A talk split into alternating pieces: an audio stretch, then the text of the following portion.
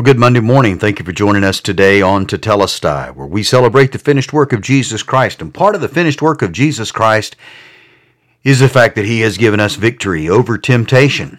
He has given us an example and the power to say no to sin, to say no to the enemy, and to overcome the lies and the deceptions of the evil one. And we see this beautifully portrayed in Luke 4 1 through 13. And that's where we've been looking at. And we have talked about the appeal to the lust of the eyes, the, the lust of the flesh, the pride of life.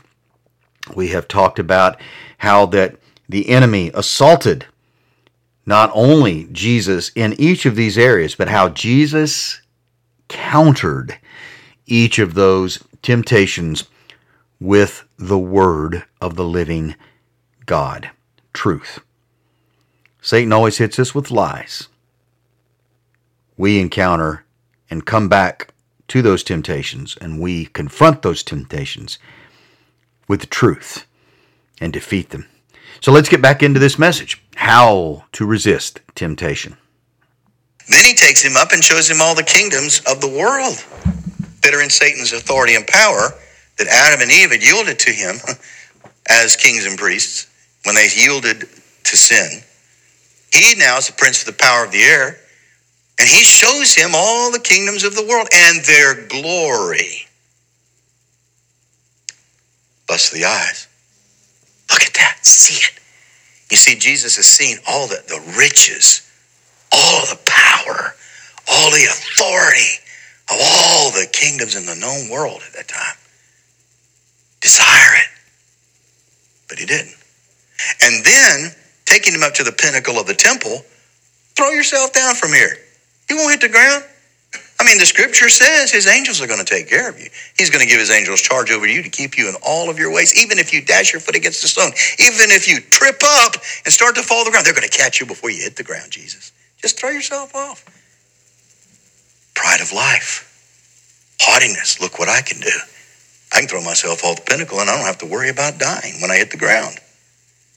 Jesus is hit by the same three temptations of the world, the things of the world lust of the flesh, the lust of the eyes, and the pride of life.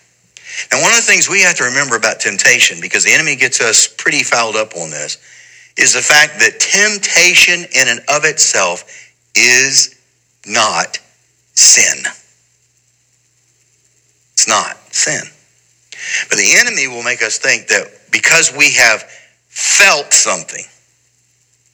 We felt this drawing to something, to the lust of the flesh or the lust of the eyes. We've desi- you know, we feel that desire being stirred up inside of us, or a haughtiness or pride. We sense that in us.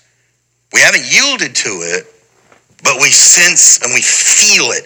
And the minute we start feeling that evil inclination rise up and crave something, the enemy then follows up and makes us think, oh, you sin now.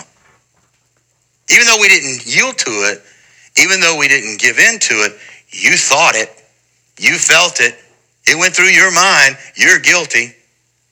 And that's not the case. Jesus had all those same things, but he didn't sin. So you have to remember that temptation in and of itself is not sin. If you're a red blooded, flesh and blood human being, you are going to face temptation. You're going to feel those desires. I mean, you, you can't help that. You, you're, you're, you're a human being.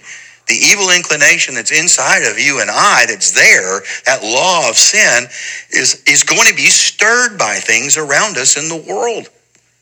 So the feeling of that and the desire for it, again, and again, here's what the enemy will do. When those desires rise up to do or say things we know that are not God's best, the enemy wants to convince us that that's the real me and the real you. Oh, look, look what you felt.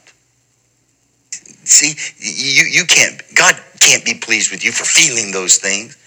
And again, that's not the true me and the true you. The true me and the true you, as Paul says in Romans 7, we delight in God's way. We delight in wanting to please God. But we sense and we face, as Paul said, I sense a struggle. We have a struggle. We have a, he says, I have a war going on. It can, sometimes you, when you face temptation, have you ever felt like it's been a war? A real war and just inside of you? to yield to something that you know is not God's best for you, I mean, it can be a battle and a fight. And Paul acknowledges that in Romans 7.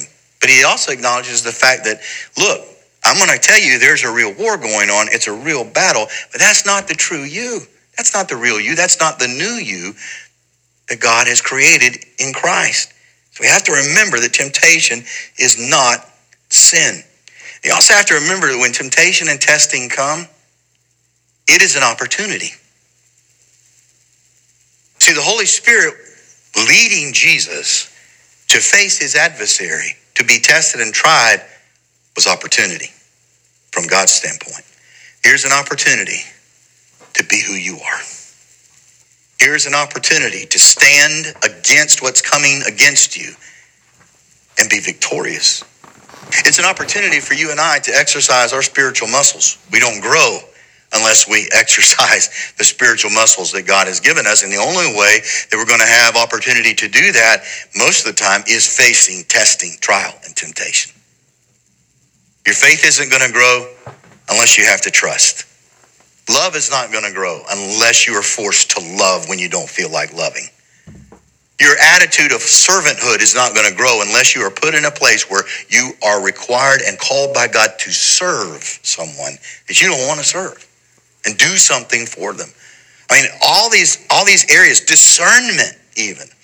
Your ability to discern between good and evil, even between sometimes that which is good and that which is the best. Paul, when he prayed for the Philippians in Philippians 1, he prayed that God, that the God's love would fill their heart in such a way that they would be able to prove and to discern what is God's absolute best for them. And when Paul was using that terminology and that prayer for them, he was talking about being able to discern what's simply good, but what is God's best for you. There are some good things, but they may not be God's best for you. And love, he says, in your heart, and God's filling you with love in your heart, will give you the ability to discern those things. So it gives us an opportunity to grow spiritually. Our character is developed in Christ's likeness by facing trials, testings, and temptations.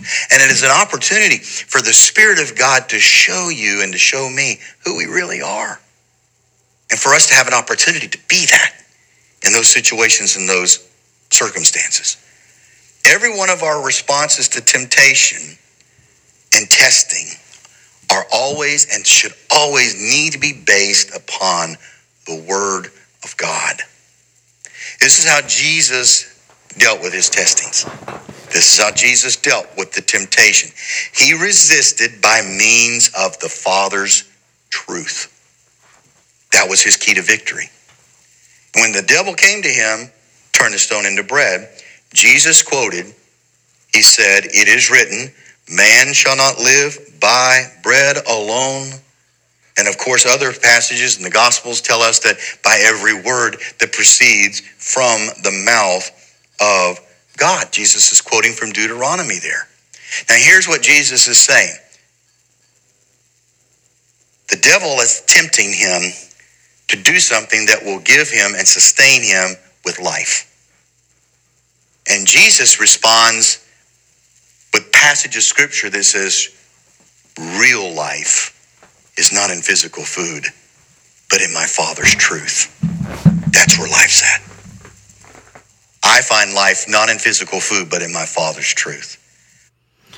That is where life is at not in physical food, but in the Word of God, the truth of God, feasting upon the freedom and the liberty and the joy and the power that God and His Word brings to our lives. Well, we'll continue talking about this tomorrow on how to resist temptation. May the joy of our great and mighty God, the Lord Jesus Christ, fill your heart to overflowing this day. Have a blessed day.